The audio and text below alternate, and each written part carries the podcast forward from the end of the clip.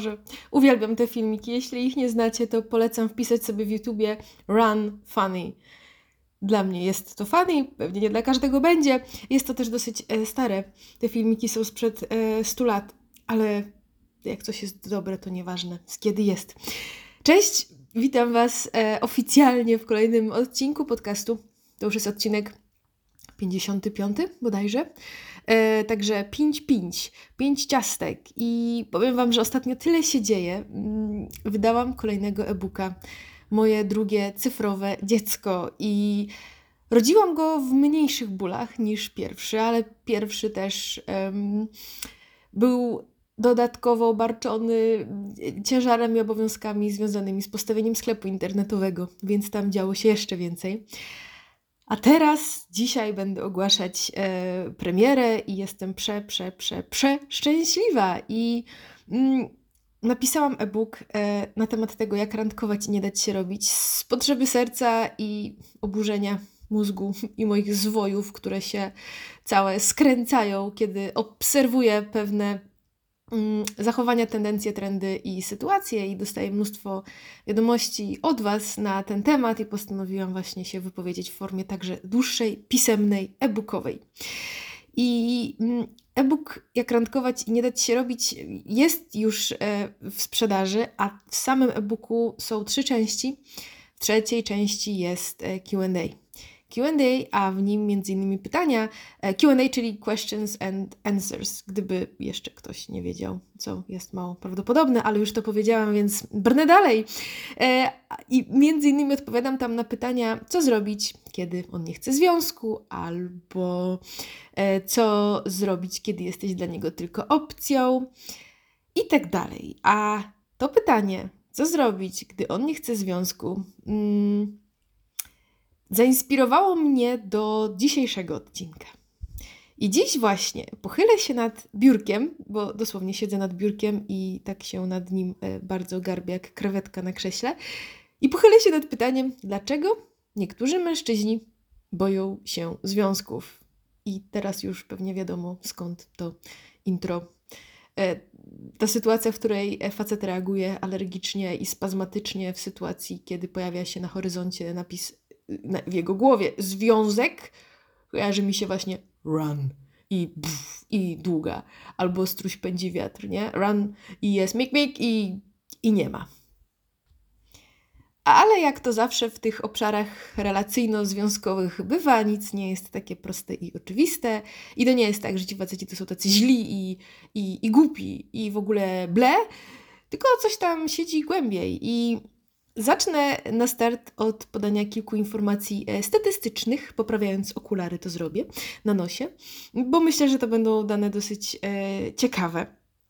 Jeśli chodzi o liczbę e, singli, singielek w, w Polsce, to dosyć sporo osób żyje samotnie i myślę, że jest to ciekawa informacja właśnie w kontekście tego, że niektórzy mocno boją się, obawiają się związków i decydują się na życie solo. I w Polsce wygląda to tak, że największa grupa mm, osób żyjących solo to grupa 18-24. Tu mamy 45,4%. Potem mamy grupę 25-29, tu mamy niecałe 16%, czyli ta grupa łącznie daje taki worek 61%. A w grupie 30-39 mamy 21,8, liczmy 22%, a w grupie 40-49 17. Czyli grupa 30-49 sumarycznie daje 40 niecałe procent, tam 39. Czyli w tej grupie powiedzmy osób młodszych do 30 mamy 60%, w grupie od 30 do tam mniej więcej 50 mamy 40%. Staram się tak to teraz upraszczać, bo ja mam te dane przed oczami, no a, a uszami trudno jest widzieć, więc 60 do 40 mniej więcej. E, I to jest bardzo, bardzo ciekawy case, że właśnie też ludzie koło 40 na nowo otwierają się też na, na życie solo. E, no i ta grupa 30-39, w której jest przypomnę 22%, to jest jedna piąta społeczeństwa. Więc to sporo. Gdzieś to się zmienia na przestrzeni lat, e, ale jeszcze nie mamy tego, co chociażby w Szwecji. Mm, Ostatnio y, dzięki y, przyjaciółce gdzieś zaczęłam też zgłębiać ten temat y, tego, jak żyje społeczeństwo szwedzkie.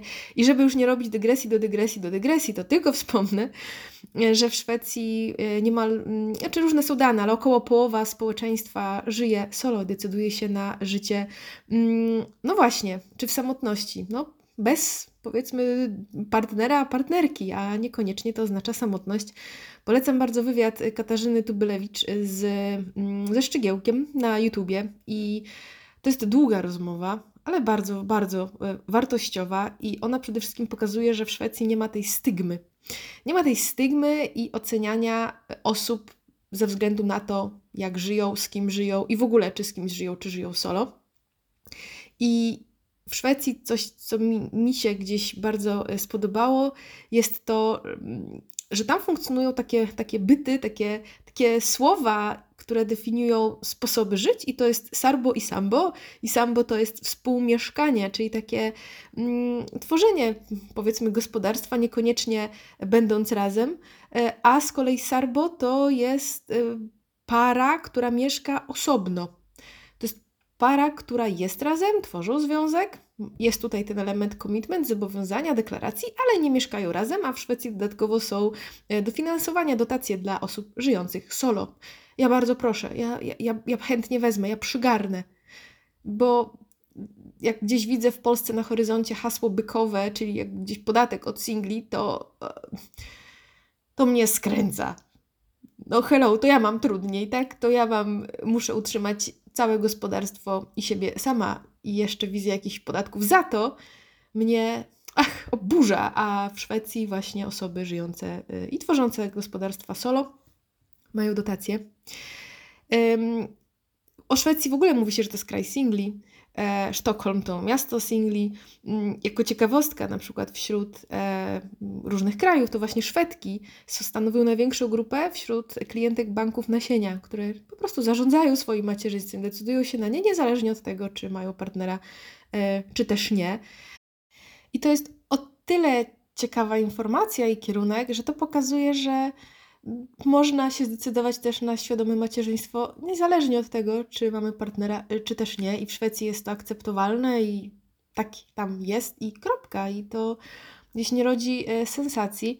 Mm, a to, czy wolimy mieć dziecko z partnerem, czy też nie, mm, niechaj będzie e, decyzją indywidualną e, każdej kobiety. Wyobrażam sobie, że część woli mieć dziecko z kimś, e, z mężczyzną e, i wychowywać je z mężczyzną w, w takim układzie właśnie rodzinnym, związkowym, ale może być tak, że część kobiet mm, bardzo chce być mamą, ale no nie składa się i tego faceta nie poznają, więc się na to decydują, ale może być też tak, że są kobiety, które zdecydują się na macierzyństwo, bo, bo chcą same mieć to dziecko i nawet nie jest to wynikowa pewnych zawodów i doświadczeń i tego, że nie znalazły partnera, tylko chcą w ten sposób. I, i Szwecja jest na to bardzo otwarta i pod tym kątem em, podoba mi się ta otwartość i właśnie brak tego piętnowania i kojarzenia singli, singielek z jakąś porażką życiową, co jednak gdzieś w Polsce nadal funkcjonuje, wydaje mi się. Mm, w różnych jeszcze materiałach y, widziałam, że też Szwedzi są bardzo otwarci na zawiązywanie nowych związków, ale też są y, dosyć sprawni w, w kończeniu związków, co już tutaj mi rodzi pewną wątpliwość, bo z kolei o związek warto mm, w jakiś sposób, nie lubię słowa zawalczyć, za, zapracować. Zapracować, żeby go w jakiś sposób utrzymać, podjąć próbę, może pójść na terapię, w momencie, jeśli coś się sypie, wali i, i mówienie zbyt szybko next, no nie do końca jest bliskie mojemu spojrzeniu. Natomiast y, zachęcam do własnej, y, do własnego kopania, czytania, oglądania. Na, tam, na pewno temat Szwecji i społeczeństwa szwedzkiego w kontekście związków, relacji singli jest super ciekawy i, i zwłaszcza, że to jest przecież gdzieś ekosystem nasz tu bliski, europejski. To, to, to jest całkiem niedaleko. Także to była taka y, dygresja, zachęcam. A moje y, subiektywne doświadczenia, moje i też no, dziewczyn, was, y, kobiet, które do mnie piszą, a, a piszecie coraz częściej, też dziękuję, no są takie, że w Polsce mm, sporo mężczyzn bardzo mm, boi się związków I no i właśnie, pytanie, czy faktycznie boi się związków. Hmm, może tam jest coś głębiej. Może tam się coś kryje pod powierzchnią i tu spoiler, alert, y, no wiadomo, tak? Tam jest coś deeper. E, więc zacznijmy może od początku i od powodów, jakie mm, są gdzieś prezentowane w takich artykułach gdzieś w sieci, na filmikach na YouTubie, w rozmowach z facetami. Popatrzmy sobie na chwilę na tą powierzchnię i na tą obudowę, na ten pokrowiec problemu. Dlaczego mężczyźni boją się związków? No i tu oczywiście dodam, że niektórzy, bo to nie jest czarno-białe i nie jest tak, że zawsze i wszyscy. Dlaczego więc niektórzy mężczyźni boją się związków? No, pierwszym takim powodem może być utrata wolności. Taki lęk o stanie się pantoflarzem, o bycie kontrolowanym, o utratę kumpli, o, o, o, o taką nową szufladkę, że ja już nie jestem samcem, który idzie tam, gdzie chce. W tym punkcie mm, zawiera się też obawa o koniec niezależności, konieczność kompromisów, czyli tego, że zawsze ktoś będzie niezadowolony, bo koniec końców tym jest kompromis. Jedna osoba schodzi ze swojego interesu albo go w jakiś sposób okraja, ocina, y, druga też, no i obie strony są trochę zadowolone, ale nadal trochę niezadowolone. Więc ta obawa o koniec samostanowienia y, o sobie i o konieczność wiecznych y, kompromisów tym punkcie też gdzieś trafiałam często na obawę przed nudą, na y, utratę wizerunku super partii na mieście i samca alfa i, i kogoś, kto jest y, do wzięcia, czyli zamknięcie furtki zabawy. I ten koniec wolności według też różnych wypowiedzi mężczyzn jest bardzo mocno osadzony w jakichś takich atawizmach, że jednak samiec e, służy w naturze do zapładniania i powinien być wolny, żeby móc zapłodnić jak najwięcej. No, na ile jesteśmy jeszcze dziś predestynowani naszą naturą i na ile jesteśmy nadal zwierzętami, znaczy no, jesteśmy, ale na ile ten czynnik mm, zwierząt nami mm, kieruje, nie ma jednej na to odpowiedzi, w zależności też jakich kanałów, artykułów i wypowiedzi się mm, słucha, to, to trafiam na bardzo różne gdzieś kierunki od takich, że koniec końców jesteśmy zwierzętami i zawsze facet będzie zdradzał, bo jego, e, w jego DNA jest to, by rozsiewać nasienie i zapładniać, do takich, że okej, okay, stąd wyrośliśmy, ale jesteśmy jednak świadomymi istotami, które w ogóle są właśnie, mają świadomość, to jest bardzo ważne, i potrafią zauważać własne instynkty, mechanizmy, impulsy i nimi zarządzać, jeśli chcą. Więc to jest ten jeden z punktów, na które trafiam najczęściej. Dlaczego mm, mężczyźni boją się związku, bo boją się utraty mm, wolności. Kolejnym e, punktem, na który dość często trafiam, jest e, presja. Presja ze strony rodziny, społeczeństwa, także potencjalnych partnerek, partnerek dziewczyn e, o ślub, o dziecko. I to to jest tak, że w momencie, kiedy facet zaczyna się z kimś spotykać i pojawiają się te sygnały, żarciki, e, to on czuje, że ta relacja nie może się rozwijać w sposób taki lekki, miły i, i powoli, tylko dążymy do tego dziecka i do ślubu.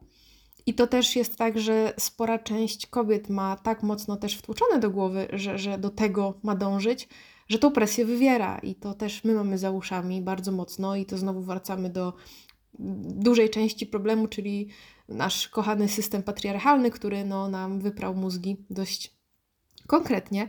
Więc ta presja y, bywa, że ona jest w głowach mężczyzn, a bywa, że faktycznie jest y, w ich głowach ze względu na komunikat y, głosowy wysłany przez partnerkę, ale do tego dochodzi właśnie rodzina, ciocia, babcia, wujek oraz mm, kumple, którzy już się hajtają, wszyscy wokół. To jest takie hasło, wszyscy wokół się hajtają, ja też powinienem, mm, no ale nie do końca chcę na przykład.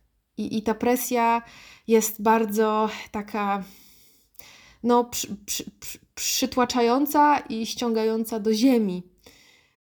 Myślę sobie też o takim y, bardzo... Y, nieroztropnym żarciku, ale Jeśli masz presję, to możesz mieć depresję i koniec końców e, niby żart, ale coś w tym jest. Jakby ciągła presja tego, co się powinno, co trzeba, e, powoduje narastającą niechęć do nadawcy presji i czasem też do życia w ogóle. Więc e, mężczyźni doświadczają też tej presji, a jeśli doświadczają jej ze strony e, kobiety, partnerki, narzeczonej, która na przykład już ciśnie wspólne mieszkanie, już o, o dzieci, no to w ogóle się zniechęca gdzieś tam do, do dalszego zacieśniania tej relacji. E, kolejnym punktem, dosyć istotnym, są to jest, to jest większy worek. Powiedzmy, że jest to zmiana, o, szeroko rozumiana zmiana, czyli lęk przed zmianą, niechęć do zmiany swoich e, przyzwyczajeń.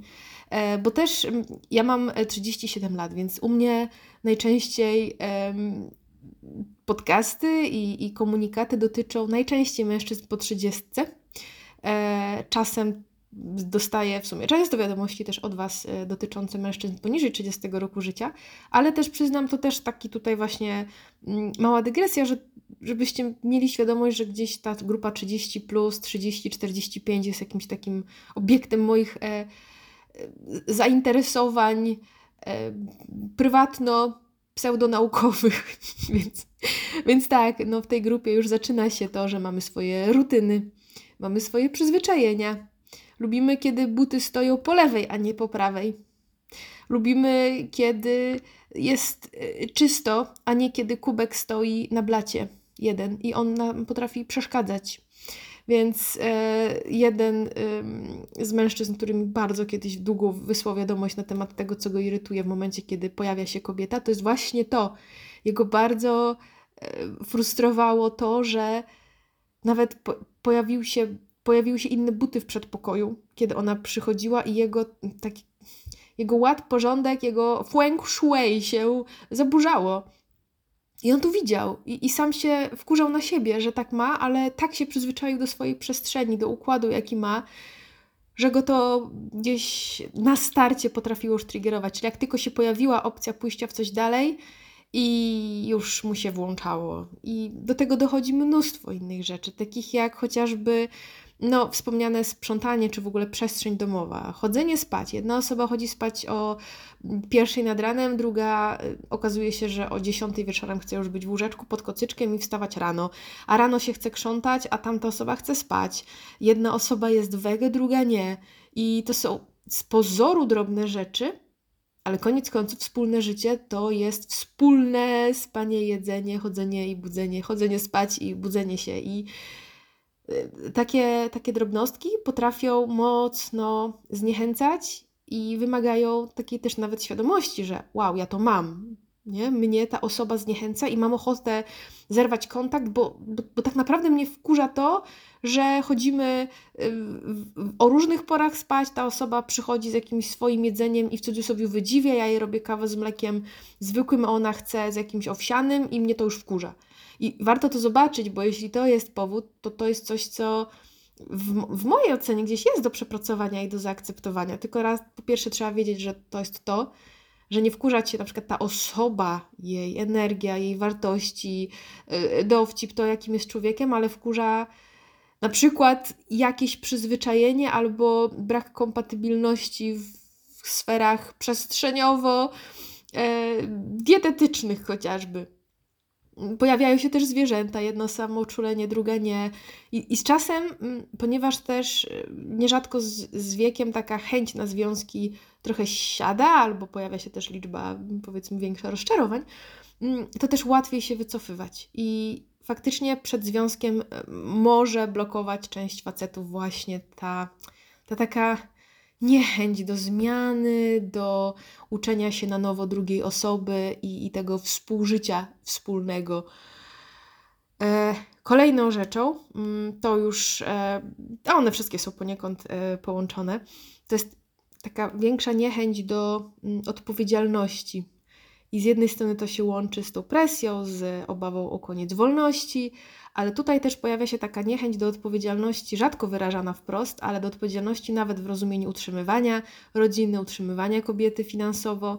mm, do takiej opieki nad e, księżniczką. O mamo, ile ja widzę, w ogóle pozdrawiam mamę, e, ile ja widzę opisów na Tinderze, że jeśli szukasz faceta, który będzie cię utrzymywał, to księżniczki w lewo. Jest jakiś taki lęk, opór, niechęć, co też pokazuje mi, że ktoś miał styczność właśnie z takimi relacjami, bo w takie wchodził. Pytanie, dlaczego w takie wchodził, bo e, są też różne kobiety i są kobiety właśnie, część z nas ma mocno mm, te patriarchalne układy w systemie i też właśnie oczekuje, że facet będzie utrzymywał dom, że e, one nie będą pracować albo będą pracowały mniej mm, i że e, chłopak ma być, czy facet ma być mm, usługodawcą, i, I wtedy faktycznie te, takie, y, takie osoby, trafiając na mężczyzn, którzy jednak mają w systemie, na coś już buntują, ale mają to, że oni mają być głową rodziny i to on jest facetem, on będzie utrzymywał,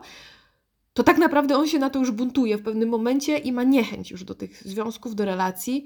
No a to jest kwestia znowu przepracowania gdzieś u siebie tego, jak może wyglądać związek i czy ja chcę, żeby tak wyglądał, bo może ja chcę mieć obok partnerkę, która też zarabia i jest niezależna finansowo, emocjonalnie, życiowo i wtedy ja też taki będę i razem stworzymy coś, gdzie obie strony mm, będą jakimiś atomami i tylko wspólnie stworzymy coś nowego. Ale jeśli ktoś jednak troszkę bardziej dryfuje gdzieś po powierzchni i tak się ślizga po tych już wgranych przekonaniach, no to taki facet może mieć dużą niechęć do odpowiedzialności w rozumieniu utrzymywania partnerki, bycia głową rodziny, bycia tym takim misiaczkiem, do którego się przychodzi po pomoc i on się na to bardzo buntuje i nie chce. I związek mu się z tym kojarzy, tak? Czyli związek równa się problem, coś do załatwienia, coś do ogarniania, ja mam mieć na głowie tyle i mi się nie chce.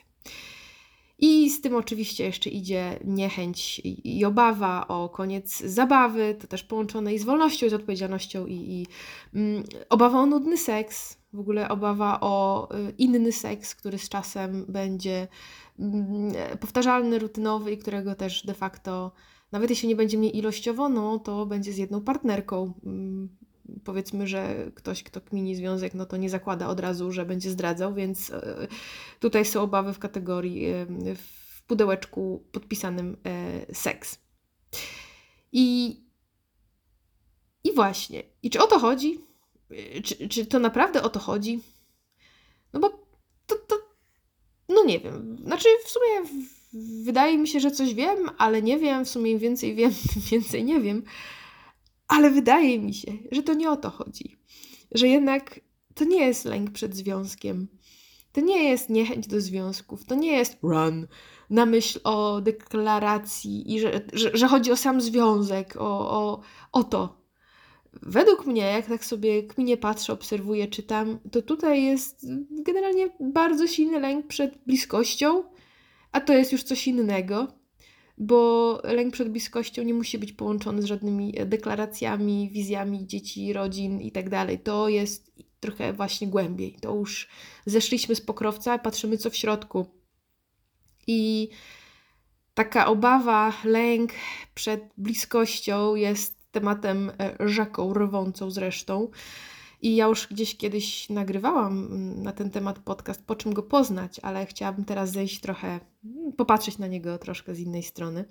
Jak już mam ten zamszowy, wzorzysty pokrowiec, to jak do okularów kiedyś były takie pokrowce, które się naciskało i one się wtedy otwierało. No to ja tak naciskam sobie teraz ten pokrowiec i chcę spojrzeć trochę do środka. I najpierw spróbuję sobie popatrzeć na to, kiedy to wybija no, w jakich okolicznościach może się pojawić ten lęk przed bliskością. Potem chciałabym spojrzeć, jak konkretnie, to znaczy jakimi zachowaniami, tekstami mm, można y, go zaobserwować, czyli jak on się manifestuje w świecie. E, a potem powiem dalej, co dalej, bo będzie tego dużo. Więc jeśli chodzi o to, kiedy, tak, jakby kiedy on się może objawić w, w, w danym mężczyźnie, zresztą w kobiecie też. Bo też, żeby było jasność, to tutaj jak najbardziej dotyczy też i, i kobiet. Ja, ja nagrywam dla kobiet, mm, ale to też może w sumie cenna taka wrzutka teraz, że zastanawiajcie się, jeśli jesteście kobietami, jeśli jesteś kobietą lub identyfikujesz się jako kobieta, jakkolwiek wszyscy, tak? Każdy z nas niech się teraz też zastanowi, zrobi sobie taki body scan, yy, czy mnie to dotyczy? Czy ja mam takie obawy, o których była mowa? Bo tak jak mówię, to jakby nasze lęki i w ogóle emocje i blokady no, nie dotyczą wprost płci. Czasem manifestują się właśnie częściej albo na jakimś trendzie są częściej zauważalne u facetów czy u kobiet, ale jak najbardziej to może dotyczyć też ciebie, jeśli jesteś kobietą, czyli um, osobą identyfikującą się też jako um, kobieta. Bardzo bym chciała bardziej inkluzywnie mm, prowadzić te podcasty i sociale jeszcze, jeszcze kminie, jak to, mm, jak to zrobić ale też największą wiedzę, doświadczenia mam w tym obszarze takim właśnie klasycznym, jeszcze damsko-męskim, więc wracając, kiedy, kiedy, kiedy może się ten e, lęk przed bliskością pokazać? Po pierwsze, w momencie zakochiwania się, tudzież zauroczenia, takiego lubienia za bardzo. Jeśli facet zaczyna y, lubić mm, troszkę za bardzo i jest ten moment, że sięga po telefon i uśmiecha się do siebie, kiedy ona napisała, to zarazem jest takie o fuck, i właśnie źle. To nie tak ma być. Ja tracę kontrolę.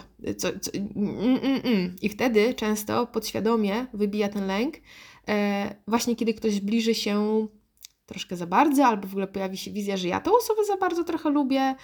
E, I już, już tutaj mięśnie nóg zaczynają pulsować i myślą sobie, no to może już czas się napiąć i pójść i pobiec i run. Co ciekawe, według mnie też e, może się ten lęk manifestować bardzo mocno na etapie już e, swajpowania, przeglądania aplikacji randkowych. Mm, I tutaj właśnie mamy nasz osławiony niestety ghosting, czyli jest moment, kiedy czuję się źle samotnie, chcę kogoś, a ja bym też chciał mieć swoją połóweczkę. Nie znoszę określenia połóweczkę, ale ona jest dosyć nadal popularna niestety. No chcę mieć tego kogoś, chcę mieć tą swoją e, Grażynę, więc wchodzę na tego Tindera i zaczynam sobie swajpować, pisać, ale jak się za fajnie pisze, albo jak w ogóle trzeba pisać, a to jednak nie, to jednak nie, nie, to w sumie mi jest dobrze solo, ja już, ja, mm -mm. No i dziękuję. Albo w momencie, kiedy rozmawia taki facet kilka dni, dochodzi gdzieś jakkolwiek do tematu, w ogóle gdzieś tam majaczy Morgana, gdzieś wizja spotkania. Run. I, i długa, nie? Pff, nie ma mnie. Lęk przed bliskością może też jak najbardziej wybijać e, w relacji. Czyli przykładowo mm, dwójka ludzi spotyka się miesiąc, dwa miesiące, trzy miesiące, cztery miesiące, no i gdzieś pojawia się temat bycia razem pojawia się temat związku, tego, czy kim jesteśmy, czym jesteśmy, albo czym chcielibyśmy być. Ja uważam, że akurat tego typu e, rozmowa powinna mieć miejsce na pierwszym lub drugim spotkaniu. Mm, I nie mówię o tym, żeby wtedy mówić bądźmy razem, bądź Boże. Ale zaznaczenie, ja, ja tak robię, że na pierwszym czy drugim spotkaniu, e, czy nawet jeszcze na etapie rozmów, zaznaczam, że ja dążę do stałej relacji, ja dążę do związku, i wiadomo, że nie wiem jeszcze czy z tobą, bo się nie znamy, ale jakby mój cel, mój kierunek w życiu mm, jest na północ, a tą północą jest związek, więc jeszcze nie wiem, którą trasą i czy pojedziemy tam razem, ale jakby tam zmierzam. A ty, jakby, czy jesteś w miejscu w życiu, że chcesz stałej relacji, czy nie? I to jest według mnie pytanie, które rozbraja bombę, bo po odpowiedzi, która jest albo podobna, typu, no ja też jeśli poznam kogoś wyjątkowego, kogoś cennego, to też chętnie zbuduję relację, no to tutaj już widzisz, czy ta osoba szuka tego samego, czy zaczyna lawirować. Mm, ale to po co o tym teraz? To, a to się zobaczy, w sumie to ja nie wiem, czego chcę. I taki facet najchętniej by się dalej spotykał, ale niekoniecznie chciałby, a wręcz bardzo by nie chciał nazywać tego w żaden sposób sugerujący coś ala związek. I czwartym jeszcze mm, miejscem, obszarem jest sam związek. Tak, y, związek, a nawet małżeństwo, bo tam jak najbardziej może wybijać lęk przed bliskością. I to są te relacje i pary, w których jednak. Mm, to są relacje, które zostały na powierzchni. Czyli nawet jeśli doszło już do e, nazwania i do semantycznego zdefiniowania tego bytu pod tytułem jesteśmy parą, jesteśmy razem, e, może nawet e, powiedziano sobie tak przed e, ołtarzem lub w urzędzie stanu cywilnego, to emocjonalnie para sobie tak dryfuje po, no, po powierzchni. Czyli zaangażowanie emocjonalne, otwartość na głębsze rozmowy jest takie se. Więc ten lęk przed bliskością y, może być jak najbardziej zauważalny w parach i y, mnóstwo mężczyzn, kobiet też, ale tutaj śmiem twierdzić, że jest to jednak trend u mężczyzn częstszy. No są w tych relacjach czy małżeństwach y, no tak emocjonalnie zamrożeni, jakby są, funkcjonują, żyją, mm, ale w, w środku trzymają gardę. W środku jednak są obudowani nadal zbroją i nie wpuszczają. I mm, to były sytuacje, kiedy, nie? Czyli na etapie nawet już randkowania, pisania na aplikacjach, na etapie lekkiego, bardzo wczesnego spotykania się, gdy pojawia się zauroczenie, potem etap mm, spotykania się, kiedy dochodzi do momentu definiowania relacji, no i potem już mamy te związki, które są no właśnie takie mocno, mocno tak se, mocno na trochę, mocno mniej więcej, czyli nie wchodzimy na więcej, trzymamy się emocjonalnie e, jednak e, z dala. Niby blisko, a jednak z daleka.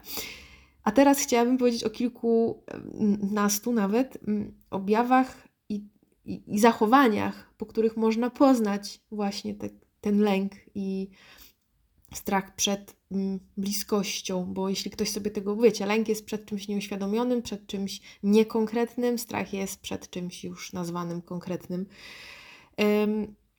Pierwszym z nich, w sumie wspomnianym jest już nawet ghosting i tutaj nie chodzi tylko o aplikacje randkowe. Ghosting jest sposobem, czyli znikanie, jest sposobem na e, załatwienie spraw tak w relacjach damsko-męskich, jak zawodowych, jak wszelakich ja gdzieś pracuję w obszarze troszkę związanym z HR-ami i ja sama tego doświadczałam wielu, wiele razy i ze strony y, kandydata do pracy, i ze strony y, osoby, do której są wysyłane CV-ki, kiedy jesteśmy umówieni i ktoś nie pisze, tak, że go nie będzie, zamiast napisać nawet SMS-a, nie będzie mnie, jest cisza, koniec, nie ma mnie, nara. E, ghosting funkcjonuje w ogóle w, w, w życiu społecznym, więc e, jest to sposób na mm, pozornie bez, bezbolesne zniknięcie. Ale mówię pozornie, bo tak naprawdę niesmak i niezadowolenie względem samego siebie, mm, poczucie braku właśnie z takiej sprawczości i umiejętności komunikowania się jednak jest. I on się gdzieś z, z, zaczytuje, więc to nie jest tak, że ktoś tego ustuje, robi to bezkosztowo, według mnie. Mm, tu mamy lęk przed, e, i teraz e, można wybrać, e, ślubem, słowem jesteśmy razem, deklaracją, jakimkolwiek nazwaniem, jakimkolwiek powiedzeniem chce związku. Jak ktoś w ogóle boi się i reaguje mm, lękowo albo szydzi e, ze związków, albo szydzi e, z par, które otwarcie mówią, że, że chcą być razem, no to tutaj coś chyba, chyba jest na rzeczy. Mamy tutaj właśnie kończenie relacji e, jako pierwszy, czyli jeśli ktoś na przykład wygada się, że ja mam taką zasadę, że ja zawsze kończę pierwszy, to już u, coś tu jest nie na rzeczy, bo ego to jedno, moje na wierzchu to jedno, ale ja tu widzę bardziej to, że ktoś się boi, że mm, no, że zostanie zraniony i woli odejść pierwszy, zanim druga strona podejmie taką decyzję. Czyli to jest mocno lękowo-unikowe, żeby się zabezpieczyć i ochronić przed ewentualnym bólem. Um, inna rzecz to jest traktowanie um, kobiet z, z góry. Nie, Wiecie co, to jest drugi czy trzeci raz, odkąd nagrywam. Jezus dzwoni. Dzwony mi biją, ja siedzę bardzo blisko kościoła. Nie wiem, czy to słychać w tle, ale mnie to wybiło, więc dam pauzę i sobie pogadam chwilę z Jezusem. Znaczy, nie wierzę w Jezusa. Więc pogadam sobie ze sobą i napiję się kawy i zaraz wracam. Boże, te dzwony. Dobra, Jezus już jest cicho. Byliśmy na traktowaniu kobiet z góry. W momencie, kiedy mężczyzna y, z góry traktuje płeć przeciwną, myśląc, że jest lepszy, ważniejszy, że jego rola w związku jest dominująca, e, czytaj patriarchalny grzyb tudzież kapeć, no to tutaj nie ma przestrzeni na budowanie bliskości. Taki facet chce trzymać kontrolę, lejce, ma w głowie wgrane, że jest głową rodziny. Mm, no i generalnie w relacjach opartych na patriarchalnych zasadach nie ma bliskości. To jest bardziej jakiś taki układ, to jest taka konstelacja, gdzie jeden jest silniejszy, drugi jest słabszy. E, kobiety, które w to wchodzą, e, często miewają no, silne obawy przed też byciem sobą, no bo jeśli będzie e, płakać, czy pokaże się mm, ze słabszej strony, to mężczyzna może to wyśmiać. Jeśli pokaże się z silniejszej strony, będzie chciała podejmować własne decyzje, stanowić o sobie, to będzie um, deptana. Um, więc to tak naprawdę bardzo mocno um, uniemożliwia jakąkolwiek E, bliskość. I teraz, co było pierwsze? Czy mm, lęk przed bliskością, czy te patriarchalne zasady? Nie wiem, ale na pewno w momencie, kiedy takie zachowania mężczyzna e, stosuje i serwuje, no to w takiej relacji z nim bliskości no, no, no, no nie będzie. Kolejną, e, kolejnym takim objawem, takim, up, takim chyba, nie wiem, czy red flag, jakimś tam, jakąś tam lampeczką, jest reakcja na zajęcie terenu.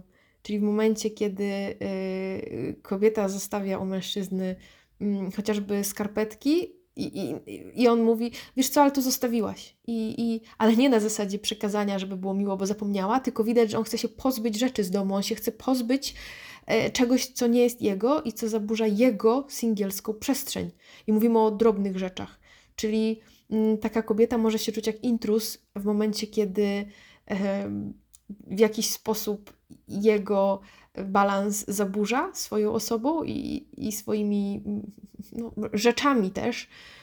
A w momencie, kiedy para się spotyka i są otwarci na budowanie czegoś razem, to z moich doświadczeń jednak nawet zostawianie takich rzeczy raczej jest jakimś takim elementem i etapem naturalnym i często wzbudza wręcz radość, uśmiech że patrzę na tą zostawioną rzecz i myślę o tej osobie i cieszę się, że, że mam ją w postaci tego zostawionego kubeczka z odbitą szminką, albo w postaci e, włosa, albo w postaci skarpetki. I nie mówimy tutaj o jakimś e, super zamiłowaniu do bycia e, syfiarzem, ale mówię o takich drobnych rzeczach, które przypominają o osobie, z którą gdzieś się spotykamy. Więc jeśli tak, taki niuans zostaje, jakaś rzecz i ktoś reaguje bardzo na to z takim silnym spięciem, takim że, że, że, nie, taką blokadą od razu, to to jest blokada właśnie na to, że ktoś pójdzie dalej, czyli docelowo pojawi się jakaś tutaj bliższa e, relacja i, i właśnie bliskość.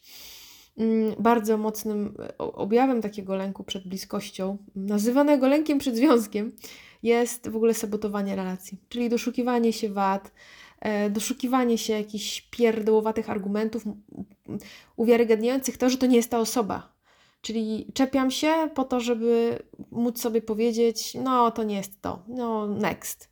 Więc jeśli mm, ktoś szuka ideału i po naprawdę drobnej rzeczy e, zawija żagle i odpływa, e, no to gdzieś to jest często podświadome działanie, które właśnie ma chronić przed ewentualnym, e, przed ewentualną konsekwencją bliskości, o których będzie jeszcze potem. Więc mamy tutaj właśnie to czepianie się, ale też zdradę.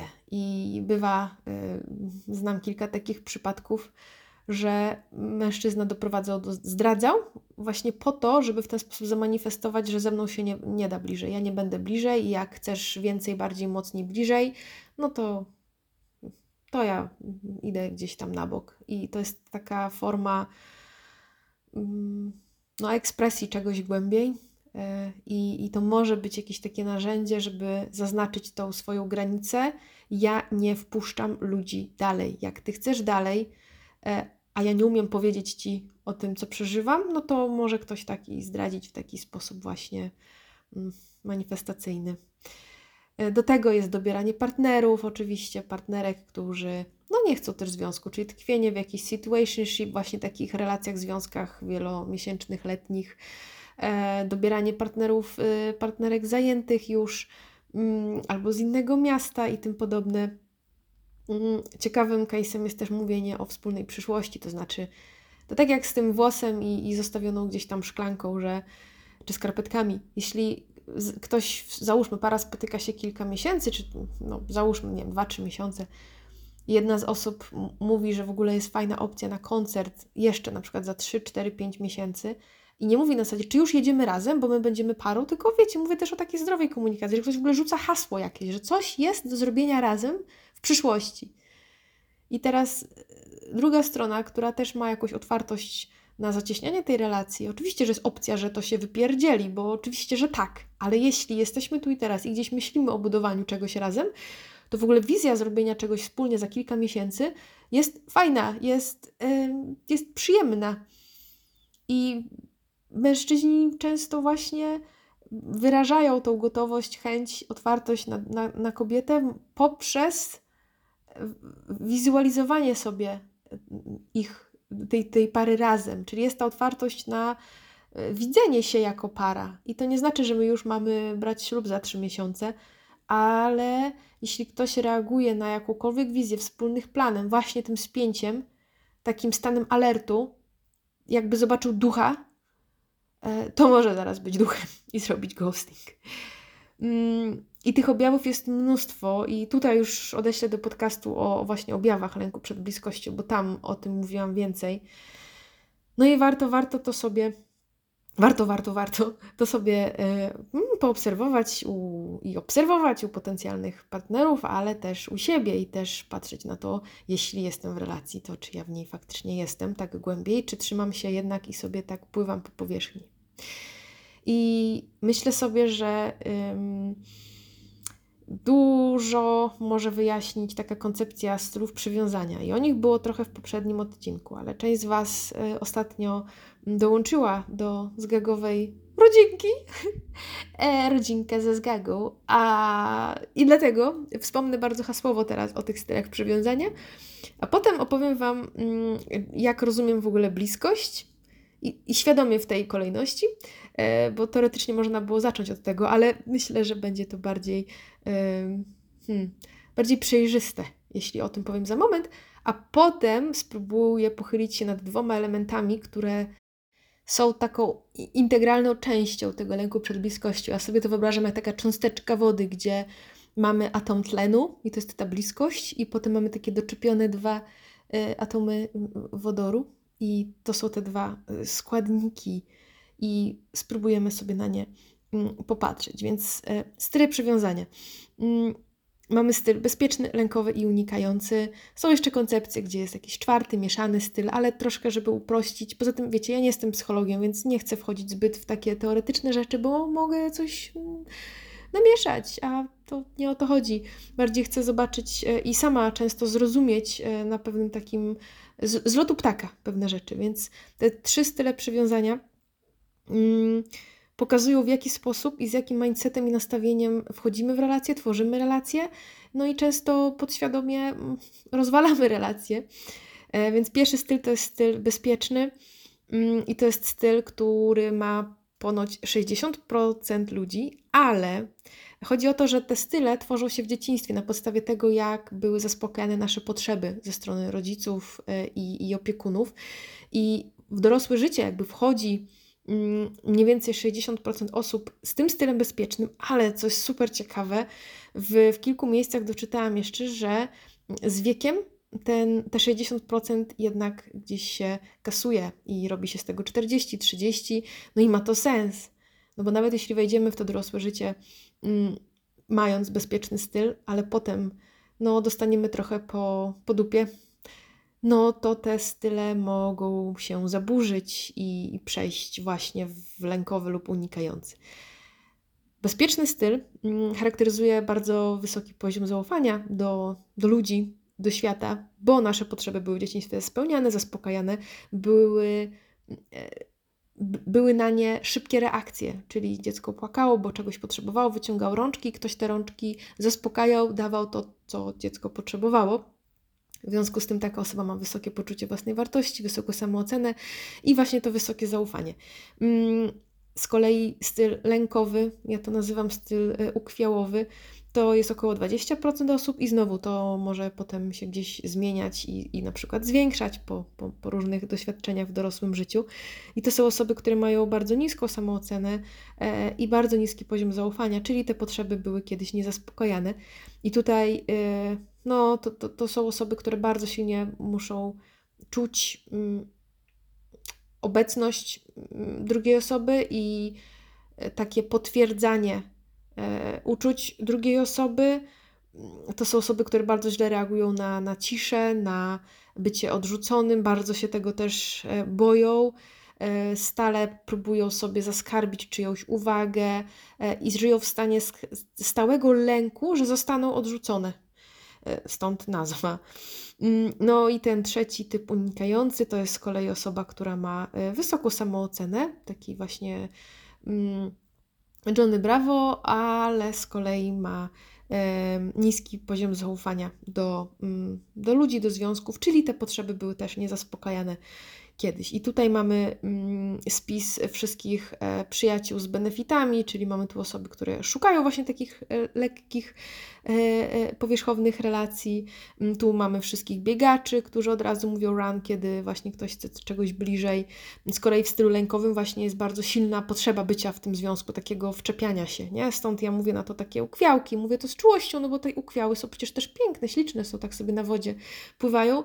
Natomiast są to osoby, które bardzo tak potrzebują się wczepić gdzieś w jakiś sposób.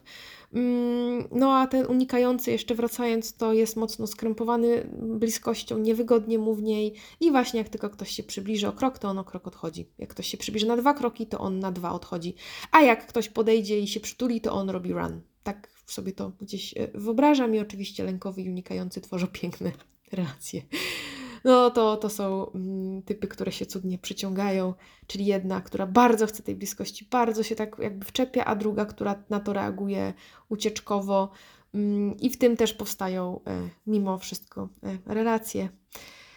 Na ile satysfakcjonujące dla obu stron, to już e, to jest już temat na inną rozmowę, bo czasem satysfakcja albo motywacja do bycia w relacji nie do końca jest taka budująca i, i dająca dobre odczucia. Czasem szukamy tego, co dobrze znamy, więc ludzie tkwią też w, i są w relacjach, w których odnajdują to, co znają, czyli właśnie poczucie niezaspokojenia potrzeb, bycia niewidzianym, bycia nieważnym i te wszystkie rollercoastery. I osoby właśnie bojące się związku, tak naprawdę bojące się bliskości, no to często jest ten styl właśnie e, gdzieś unikający. E, natomiast można się tego bezpiecznego stylu nauczyć no nie zadzieje się to w dzień i nie zadzieje się to po przesłuchaniu jednego podcastu. Jest to jakaś no, głębsza praca do zrobienia, ale da się wszystko, albo mm, dużo się da. I teraz blisko mi do tego, by powiedzieć o bliskości. Tak, to jest ten moment, żeby w ogóle powiedzieć sobie na pytanie, czym jest bliskość. I mając y, zarys już tego, czym ta bliskość tak bardzo przeraża, pomyślałam, że właśnie sprytne będzie poruszenie tego teraz, a nie na samym początku jak wiecie, wstęp, rozwinięcie, zakończenie, jak na języku polskim nas uczono. A teraz jest czas, e, ja pracuję w marketingu, dużo w content też e, marketingu, więc tak, trzeba było się tego oduczyć. Nie tak się już pisze. Więc bliskość, e, ja rozumiem bliskość tak, jako przede wszystkim mm, na trzech poziomach: intelektualnym, fizycznym i emocjonalnym. I te emocje są tutaj bardzo, bardzo istotne. Czyli mamy tutaj mm, elementem bliskości jest połączenie emocjonalne z partnerem. W ogóle ich e, świadomość, czyli świadomość tego, co ja czuję, zauważanie tego, co czuje druga strona, czyli też taka empatia, e, no i komunikacja, czyli wyrażanie siebie i, i potrzeb, otwartość na przyjmowanie tego, co mówi druga osoba. Bliskość to jest też mm, dbanie o granice. Granice i dbanie o swoją przestrzeń jest elementem budowania bliskości. Bo jeśli ja świadomie wiem, gdzie mogę powiedzieć nie, gdzie chcę powiedzieć tak, to mogę w zgodzie ze sobą wpuszczać lub nie wpuszczać mm, kogoś. I granice nie są do tego, żeby oddzielać ludzi w celu odrzucenia ich od siebie, tylko granice są taką mapą i pokazują komuś, jak może się właśnie bezpiecznie do nas i komfortowo zbliżyć. Ja chcę tutaj, do tego momentu Cię wpuścić, na to mam zgodę, na to nie mam zgody, i wtedy ta osoba, której na nas zależy, wie, dokąd może pójść i gdzie ma zgodę na działanie, mówienie, robienie. I więc granice są super istotne dla budowania mm, bliskości. Bliskość dla mnie to jest też akceptacja, ale taka odarta z idealizacji.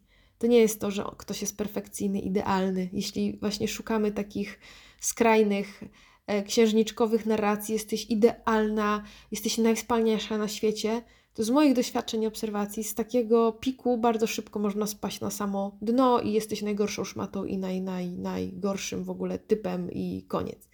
Czyli idealizacja jest elementem no, czarno-białego patrzenia, tak? Ktoś jest albo mega sztosem, albo mega dupą i w sensie, że źle. Więc akceptacja to jest branie człowieka takim, jakim jest. To jest branie człowieka z jego niedoskonałościami, wadami, e, z tym, że irytuje mnie to, że zostawia na przykład tą szklankę ona z odbitą szminką, ale, ale okej, okay, no mogę z tym żyć, powoduje to we mnie jakieś napięcie i podejmuję decyzję, czy chcę o tym porozmawiać i to zmienić, czy też nie, bo są rzeczy, których się nie zmieni z różnych względów e, i ja chcę akceptować ludzi, jeśli wchodzę w relacje, Mm, mówię tutaj o intymnej relacji, takiej już związkowej, to chcę tego człowieka, już nie ludzi. Akurat ja nie, nie, dla siebie nie widzę się w, w relacjach poliamorycznych. Więc jeśli mam tę osobę, to dążę do tego, by akceptować ją pomimo tych wad i rzeczy, które mi nie pasują. Więc to wymaga też właśnie znowu świadomości tego, czego ja chcę, jakie potrzeby chcę realizować z partnerem, jakich nie, bo nie wszystko trzeba z partnerem. No i patrząc na tego człowieka, okej, okay, to jest super, to, to powoduje we mnie jakiś opór, z tym się nie do końca zgadzam, ale to jest cudowne, to w nim podziwiam i tak dalej. Czyli to jest odarcie z idealizacji. Idealizacje e, służą byciu na powierzchni. Mm, kolejna rzecz to jest właśnie e, świadome dbanie o swoje potrzeby i ich bieżące wyrażanie, a nie wyrażanie po trzech latach. Mm, wielopoziomowo, wielopoziomowa bliskość fizyczna bo bliskość fizyczna to jest seks, to jest dotyk, przytulenie, to jest nawet czasem sama obecność w, w, mieszkaniu. Inaczej się funkcjonuje, kiedy ktoś jest, nawet jak robi coś swojego w innym pomieszczeniu, a kiedy się jest samemu, więc ta bliskość fizyczna jest super istotna i ma bardzo wiele wymiarów.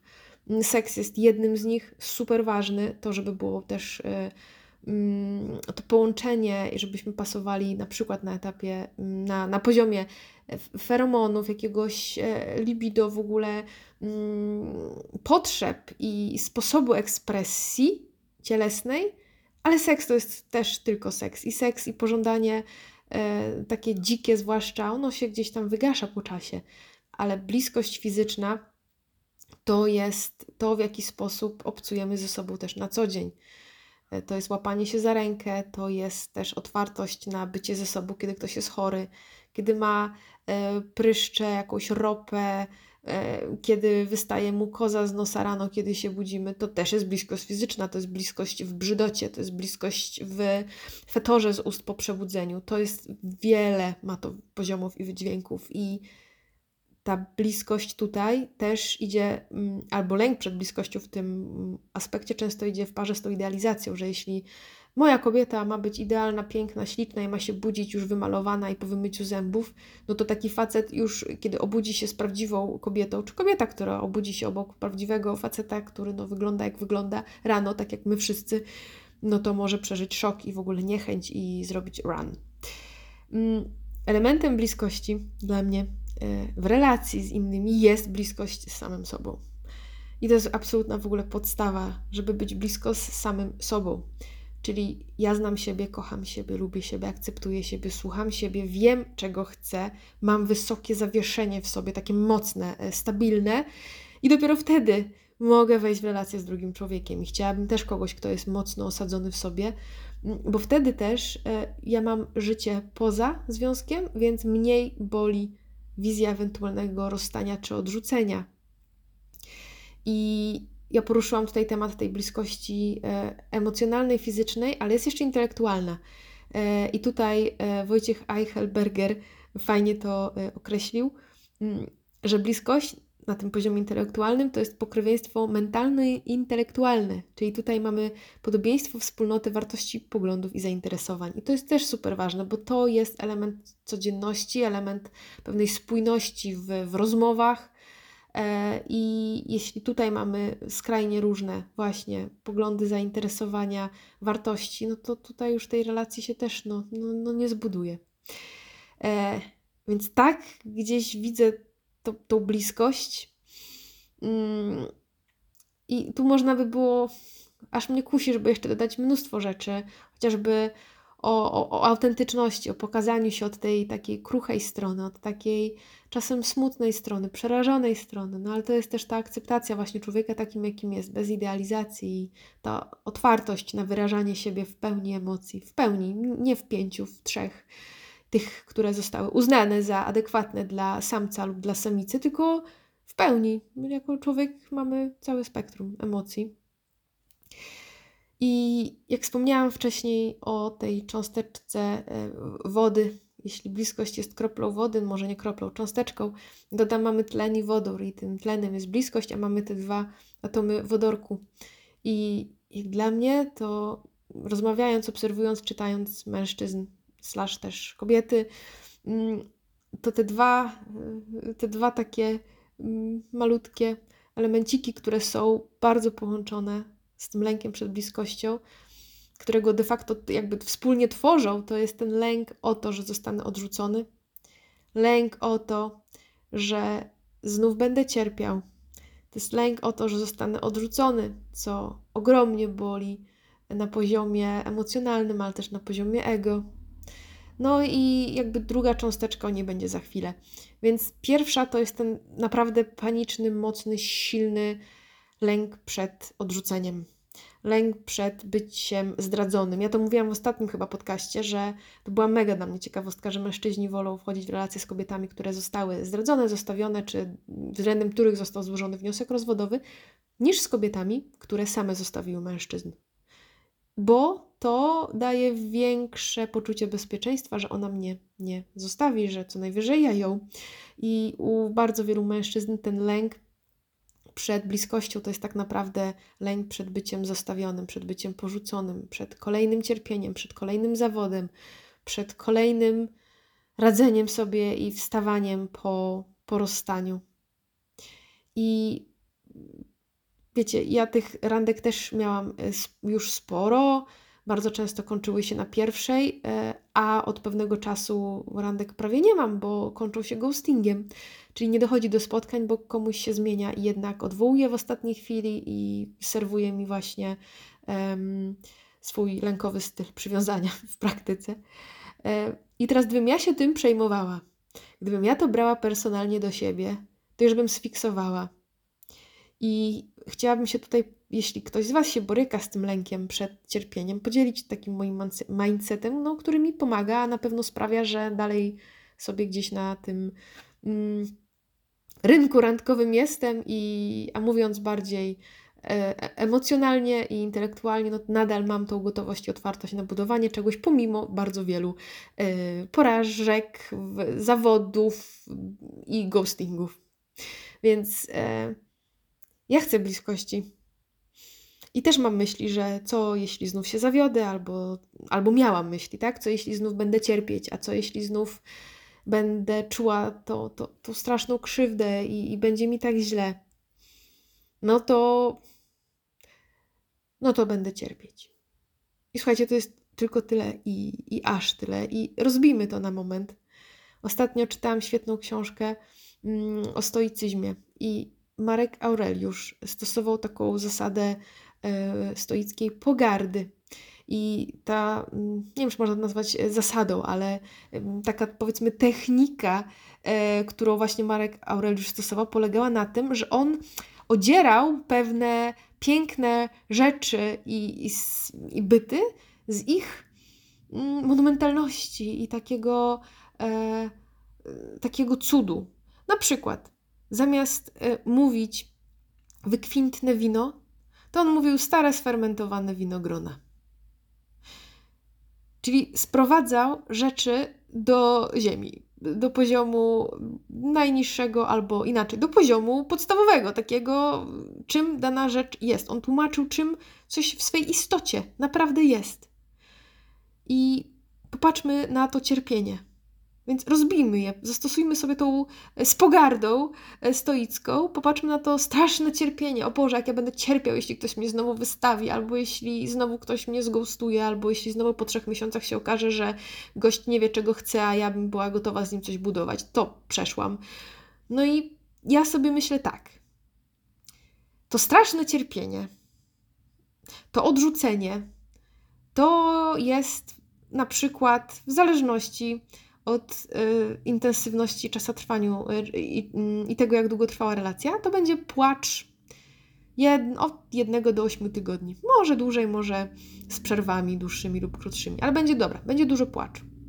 Będę chodzić do pracy y, po zarwanej nocy przez na przykład płacz. Będę czuła napady w kurwu i złości. Y, będę się czuła niesprawiedliwie potraktowana. Y, być może dopadną mnie jakieś lęki, że będę sama jako efekt tego, że kolejny raz coś nie wypaliło. Mm, Część osób też e, mówi o tym, że to może wpłynąć na niską samoocenę, niższe poczucie wartości. Ja się z tym akurat nie borykam, ale zakładając, ok, niech to będzie też element. Dobra. Czyli boję się, że znów będę cierpiał, oznacza boję się, że znów będę e, płakał, będę musiał chodzić na siłkę, wyciskać ciężary, bo mnie taki wkurw roznosi.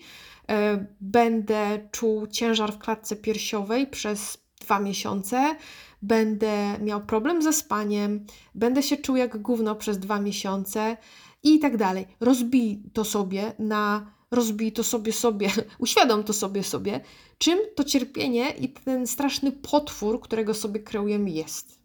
To jest metoda tej pogardy stoickiej i według mnie jest świetna. No i czy to cierpienie zabije? No, no nie. Żeby było jasne, też nie uszlachetnie, nie wierzę w ten bullshit. Mm, I czy to będzie chujowe? Tak, na maksa. Ja, czy, czy ja się tego spodziewam? Mm, nie spodziewam się, bo też nie zakładam jakby kolejnych porażek, ale tak, jakby mam świadomość, że jeśli wejdę w jakąś relację, która znowu potrwa na przykład 3-4 miesiące, po czym e, ktoś się zacznie rakiem wycofywać, bo, bo jednak nie, to mogę znowu cierpieć. I czy podejmę to ryzyko? Tak, bo dla tego, co jest dla mnie ważne w życiu, a chcę miłości, chcę pełnej bliskości, jestem w stanie ponieść ryzyko, które polega na tym, że przez 6 miesięcy będę miała nos pełen gilów i kus, będę miała farmę kus po płaczu całonocnym. I będę miała podkrążone oczy, i będę miała doła, i, i to wszystko minie. I to wszystko minie. Gwarantuję, że to minie, jeśli się tego nie zblokuje w systemie, nie zakręci się kurka emocji i płaczu i wkurwu, tylko pozwoli się temu płynąć, to to minie wrócę do balansu, e, a z czasem też e, przez to, że ja nie mam oczekiwań, że każda kolejna relacja to już będzie miłość do grobowej deski, to też to cierpienie jest mniejsze. I sporo osób naprawdę mega boi się tego, czego najbardziej pragnie.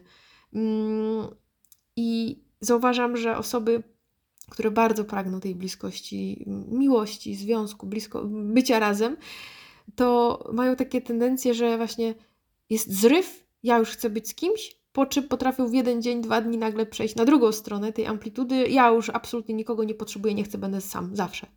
Takie rwanie następuje, szarpanie i... no nie, więc ja też staram się to wyłapywać, bo jeśli potem trafiam na taką osobę, to to potencjalnie bardzo szybko właśnie przeskoczy z jednej strony na drugą. Ja nie chcę kogoś, kto ma wajchę i przesuwa ją tylko właśnie od zera do jedynki, nie? Więc to jest coś, co też jest jakimś tam cennym yy, yy, doświadczeniem. Yy. I cóż, mam nadzieję, że ten kawałeczek jakby pomoże komuś i też właśnie pomoże odkrywać takie osoby, które właśnie bardzo silnie e, mają parcie i im bardziej się boją bliskości, tym bardziej potrafią w taki intensywny sposób, kompulsywny wręcz, szukać tej bliskości, po czym ją znowu urywać i znikać i przeskakiwać na drugą stronę. A drugim elementem naszej cząsteczki e, wodorowo-tlenowej, czyli drugim, drugim wodorkiem z kolei, jest szeroko, szeroko, szeroko, bardzo szeroko, niczym szpagat rozumiana komunikacja. I bliskość mm, jest tam, gdzie jest porozumienie i gdzie jest jakaś taka dojrzała relacja. I to jest coś, co no nie dzieje się samo. No nie, to się nie dzieje samo. Przyznam Wam, że ja mając 20 parę lat, 20 tam kilka, potem jeszcze kolejnych jakichś tam relacjach i dopiero uświadomiłam sobie to niedawno, już po 30 i to jest takie osobiste i i, i tak, tak z taką czułością sobie o tym myślę i z taką. Hmm, młodziutka byłaś, ile ty jeszcze nie wiedziałaś, ale przyznam wam, że ja kiedyś szukałam w partnerze mamy. E, ja szukałam w partnerze rodzica, czyli miłości bezwarunkowej. E, I ja bardzo chciałam mieć pewność, stuprocentową pewność do grobu. E, tego, że jak ja już coś wejdę, to to jest na zawsze. I wizja, że mamy mieć w życiu kilka związków, była dla mnie jakaś taka niewygodna. To jest też kawałek jeszcze miłości właśnie takiej e, romantycznej, która krzywdzi i wypacza. I ja bardzo chciałam kogoś, kto domyśli się tego, co ja chcę. Wierzyłam w te bajki, że jeśli ktoś mnie kocha, to się domyśli. Tak jak mama, no bo mama kocha, czy rodzic, w zależności też, to już jest inny temat. Mówi się, że mama lepiej rozpozna potrzeby dziecka, e, a propos macierzyństwa, instynktu macierzyńskiego, ale też już mm, słuchałam mega wypowiedzi antropolożki, która mówi, że tak naprawdę gdyby mężczyzna tak samo spędzał czas z noworodkiem jak mama, czyli jeśli chodzi o częstotliwość intensywność tego kontaktu, tak samo byłby wyczulony na płacz tego dziecka i by rozumiał, że ten płacz to kubka, ten płacz to siusiu, a ten płacz to ups, zielone żygi lecą, a ten płacz to w ogóle jestem głodna. E, ale jakkolwiek, ja bardzo liczyłam na to, że ktoś się domyśli i że jak kocha, to domyśla się. No nie, jak kocha, to się nie domyśla. Jak kocha, to kocha, a powiedzieć czego chce trzeba. Więc to jest też ten element, i jeśli ktoś w takiej narracji żyje, no to bliskość e, taka prawdziwa no, się nie zadzieje, no bo ona właśnie się nie dzieje, ona jest jakimś wyniką, ona jest wynikową działania, świadomego, mądrego działania. Miłość i bliskość to nie są e, zachody słońca, nie? Zakochanie to jest jakiś stan, ale miłość i bliskość to jest działanie. To jest jakieś świadome e, e, planowanie, reagowanie, robienie, zapobieganie. To jest analiza tego, co się zjabało, albo dlaczego jest jak jest. To jest e, troska taka i upie, e, upieka. Upieka, może być upieka. Tak, to się wtedy upiecze. Mm, to jest uważność na siebie w relacji, na drugą osobę w relacji, co się między nami dzieje, jak na siebie reagujemy. Czy nagle nastąpiło jakieś takie poluzowanie, które może się dziać jak najbardziej. To miłość i bliskość i relacja żyje, pracuje, ale jeśli taka, y, taka separacja trwa dłużej, no to co się dzieje? Dlaczego? I to wymaga trudnych rozmów, to wymaga konfrontacji ze sobą i z drugą osobą, to wymaga czasem usłyszenia, że ja coś zjebałam, że ja coś powiedziałam, zrobiłam i, i to wymaga odwagi, by to powiedzieć drugiej stronie w sposób, który będzie budujący, a nie, że zjebałeś, tylko w sposób, który otworzy na rozmowę. Kiedy to i to się zadziało, kiedy to i to powiedziałeś, to wiesz co, ja miałam tak i tak i jakby przez to się wycofałam na ileś dni. I, i to jest komunikacja i to, no, nie, to, to zniechęca, nie? A jeszcze jak ktoś ma w głowie, że przecież on wie lepiej, bo jest samcem i w ogóle, więc jest samcem, to już rządzi, to w ogóle jakakolwiek wizja rozmowy z kimś, kto jest podrzędnym, jest bez sensu. Mówię to, mam nadzieję, wiecie, że ironicznie. Mm, I, i to jest to, co bym chciała, żeby wybrzmiało, że miłość nie robi się sama. To nie jest samograj. To nie jest jakaś magia. I ta bliskość w momencie, kiedy ktoś, kto ma lęk przed bliskością, wchodzi w relację i pojawia się właśnie to, że jakaś osoba chce rozmawiać, komunikuje potrzeby, pyta, osobę zlęknioną bliskością, pyta ją o to, co ta osoba przeżywa, czego by chciała, no to jest shutdown systemu, no bo jak ktoś nie umie w siebie i w komunikację, no to ta bliskość to jest taka, no, chujowa, no niewygodna, no. Jak trzy rozmiary za małe buty. No więc no to nara, nie? Jest run. Mm, I czytałam sobie ostatnio bardzo ciekawy koncept e, Sternberga. Jest Eichelberger, Sternberg, same e, bergi. Mm, I to jest koncepcja trzyskładnikowej teorii miłości. I ona mi bardzo gdzieś tam pasuje, podoba mi się. Pierwszą z nich jest, e, chociaż one nie są chyba w, w kolejności w rozumieniu priorytetów, ale jako taki pierwszy, który przeczytam, jest e, pasja, czyli namiętność, pożądanie, ta iskra, e, ten magnes, który się odzywa. Mm, I początkowym czasie, jakby to tak rozłożyć na wykresie, jest pik, ogromny pik, potem dosyć szybkie e, w skali powiedzmy związku, który trwa, nie wiem, 50 lat szybkie, tak? Wycofanie tej pasji, no bo ona jest zastępowana innymi już aspektami, czyli jest ten pierwszy aspekt, który jest bardzo silny, mm, wybuchowy, kolorowy, soczysty, ale on się gdzieś tam wygasza. Potem mamy intymność i to jest właśnie nasza bliskość, autentyczność, mm, taka wzajemność, czyli otwartość na to, by dawać i brać, wymieniać się, być razem, faktycznie razem. E, I to jest coś, co mm, buduje się powoli. E, tu mamy oczywiście też zaufanie i tak dalej. E, a do tego mm, dochodzi magiczny składnik, absolutnie magiczna gwiazdeczka, totalnie ważna, czyli zaangażowanie. I to są nasze myśli, uczucia i działania i właśnie komunikacja szczera i odważna. I to zaangażowanie oznacza, że ja jestem w tej relacji, ja jestem zaangażowany, dlatego ja chcę rozmawiać, dlatego ja chcę posłuchać, co ta osoba mm, ma w głowie w emocjach. Mam otwartość posłuchać, jeśli coś jest nie tak. Mam otwartość posłuchać, co jest tak, by to wzmacniać i tak dalej, i tak dalej. Więc e, intymność, pasja, zaangażowanie, jeśli to jest, to te wszystkie powierzchowne e, argumenty z naszego pokrowca, typu boję się, że związek no to koniec wolności. No to jeśli taki facet by powiedział partnerce, wiesz, dla mnie mam jakiś opór przed wejściem w relację, bo obawiam się tego, że nie będę już mógł mm, wychodzić z kolegami, a to jest dla mnie ważne, i partnerka, jeśli jest też mm, ogarnięta sama ze sobą, z własnymi emocjami, powie, wiesz co, no rozumiem tą obawę, jakby masz ją. Dla mnie w związku jest przestrzeń na wychodzenie z koleżankami, jest przestrzeń na wychodzenie e, z kolegami, realizowanie pasji, więc myślę, że ten lęk e, nie będzie miał jak się manifestować, bo dla mnie to jest okej, okay, nie? Jakby dla mnie para ma być szczęśliwa też w życiu poza parą, ze swoimi znajomymi. Okej, okay, jest przegadane, tak? I no właśnie, tylko trzeba gadać. Do tego dochodzi presja rodziny, stawianie granic, lęk o finanse, czyli w momencie, kiedy ktoś się powierzchownie boi właśnie tej um, odpowiedzialności finansowej, tego, że rodzina czegoś chce, czy że kobieta czegoś chce, a on nie jest na to gotowy bądź nie chce, to zamiast gadać, czyli zamiast otworzyć się na ten kawałek tego, tej komunikacji, tej dojrzałej relacji, która warunkuje powstanie bliskości, to się wycofuje. No bo łatwiej jest uciec niż pogadać.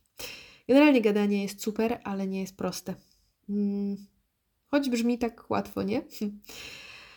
Myślę sobie czasem, że w ogóle zaryzykowałabym taką tezę, że, że, że bliskość, miłość to jest trochę te, jak takie schody ruchome, że y, jak stoisz w miejscu, no to się cofasz.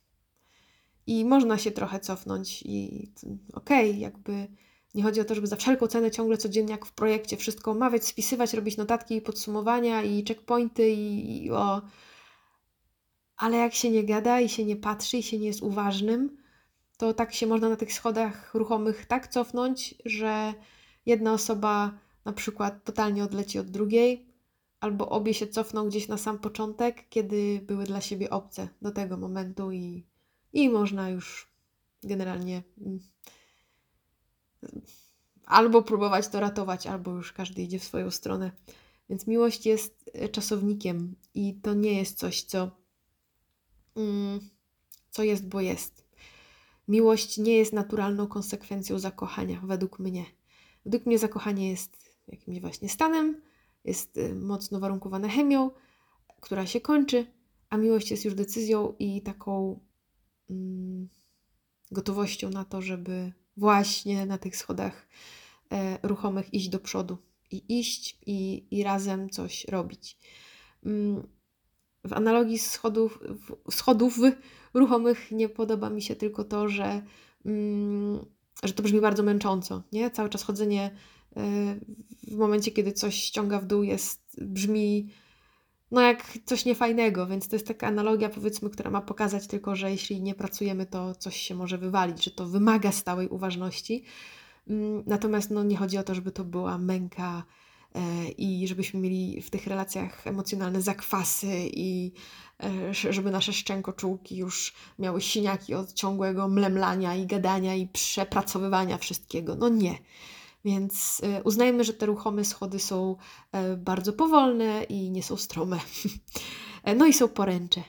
O, to jest też ciekawe teraz, tak sobie myślę, że tymi poręczami jest wiedza, jest terapia, jest, jest wgląd w siebie, jest medytacja, są całe te takie narzędzia, które pomagają w tym, by się e, mądrze ze sobą mm, obnosić, komunikować i być. I taka smutna tutaj jeszcze obserwacja. Mm, podpytałam mm, trochę terapeutek znajomych, poczytałam, no i jednak trochę jest tak, że te umiejętności takie społeczno-psychologiczne mężczyzn no, nie nadążają za zmianami społecznymi i tym, jak zmieniają się kobiety. Większość y, osób, jakkolwiek zainteresowanych samorozwojem, czy skupionych na, jakim, na swoich traumach i problemach, to jednak są kobiety. I to jest bardzo smutne, bo sprawia, że ten rozjazd właśnie następuje. I często mm, no ja tego doświadczam że ten poziom wglądu w siebie u mężczyzn mm, bywa zatrważająco niski i wręcz wizja skonfrontowania się ze sobą, bablania się w emocjach jest jakaś taka mm, wyśmiewana, wyszydzana, że ja nie będę się bawił w emocje. No to jest, to jest smutne. I marzy mi się świat większej otwartości na przyglądanie się sobie, na kultywowanie samorozwoju w miejsce konsumpcjonizmu, tak by próbować budować swoje szczęście poprzez to, co w środku, a nie jakimiś właśnie atrybutami, rzeczami, osiągnięciami, jakimiś artefaktami.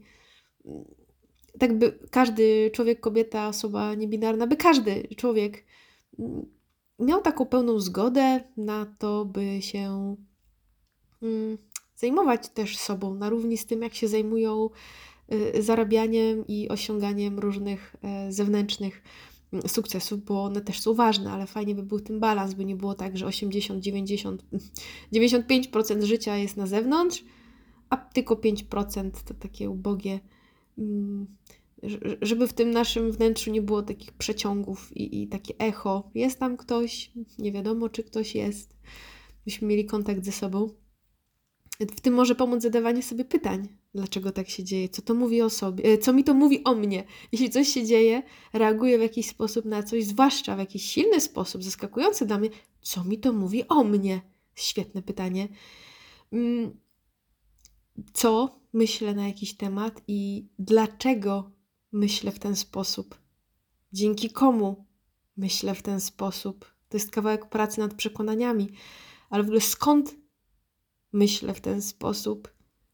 To jest mega, że właśnie bardzo często przekonania na temat związków, relacji, ról kobiet, mężczyzn i w ogóle ról w związkach to są tylko przekonania, to są jakieś systemowe wgrane myśli. Skąd ja je mam, od kogo ja je mam, nie? Mm, więc dbajmy o nasz rozwój intelektualny, życiowy, finansowy i tak dalej, ale miejmy te takie przeglądy własne zdrowia, stanu mentalnego i, i tego, co tam u nas w w serduchu i w emocjach i w koncept duszy chyba nie wierzę do końca, więc nie powiem, że w duszy.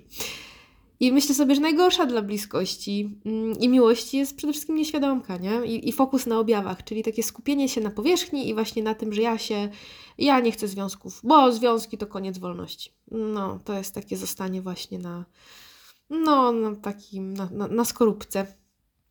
A bliskość i miłość to jest cebulka i tam jest dużo warstw. Warstew. Mm, więc jakby widząc takie, takie zmarszczki, zmarchy na tafli wody, mm, fale, tak naprawdę mm, czasem część osób nie wie, ile się czai pod wodą.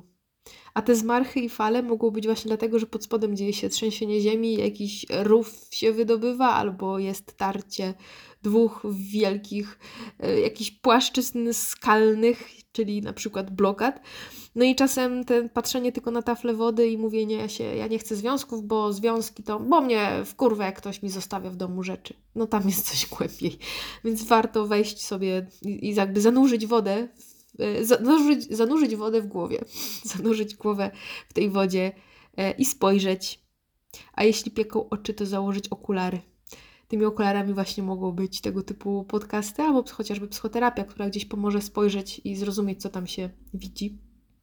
A jeśli naprawdę dzieje się źle, jeśli naprawdę lęk powoduje terror, no, no to na, na pewno już pomoc gdzieś eksperta będzie wskazana. Zwłaszcza, że właśnie po zanurzeniu głowy albo po wskoczeniu w ogóle do tej wody samego siebie, no tam może być to pływanko bardzo zimne i, i ta woda może być momentami bardzo ciemna i tam mogły się czaić różne glony, różne e, potwory prahistoryczne. Więc tak reasumując w jakiś sposób, no, czy mężczyźni boją się związków? Na pewno nie wszyscy, więc niektórzy. Więc czy niektórzy mężczyźni boją się związków? I owszem. I myślę sobie, że tak naprawdę nie boją się związków, tylko bliskości. I tej bliskości mm, z samym sobą, i to jest ten jeden z tych naszych wodorków, z samym sobą, czyli tak naprawdę boją się tego lęku, mają ten lęk przed odrzuceniem, przed kolejnym cierpieniem, czyli przed tym, czego ja mogę doznawać w sytuacji odrzucenia końca, jeśli mi się spierdoli kolejne małżeństwo, tego nie zniosę. Czyli to jest ten lęk tak naprawdę przed konfrontacją z tym, co ja mógłbym potencjalnie przeżywać, jeśli wejdę w relację.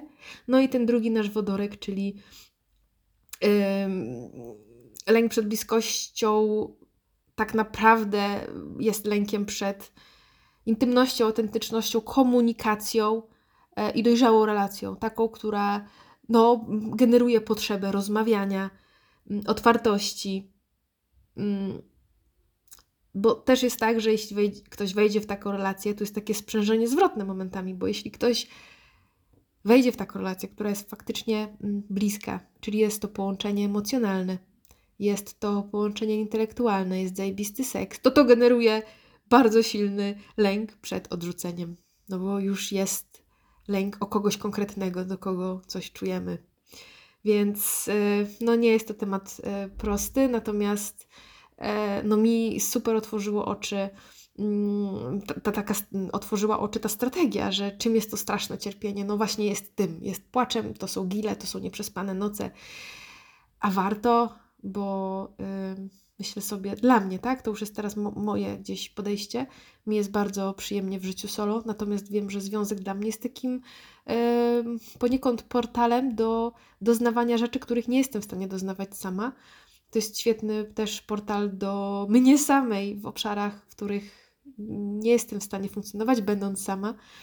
E, no i czułość, intymność, bliskość fizyczna, e, towarzystwo drugiej osoby mm, jest czymś, za czym tęsknię i jestem gotowa podjąć próbę. Nawet jeśli skończy się tym, że mm, wybije to stare, sfermentowane winogrono, o którym mówił Marek Aureliusz, czyli wybije E, syf, brud, będzie pod łzy, tarzanie się po ziemi, będzie poczucie na przykład, um, że nic mnie w życiu dobrego nie czeka i tak dalej, i tak dalej. Czyli to cierpienie być może znowu się pojawi. No i co?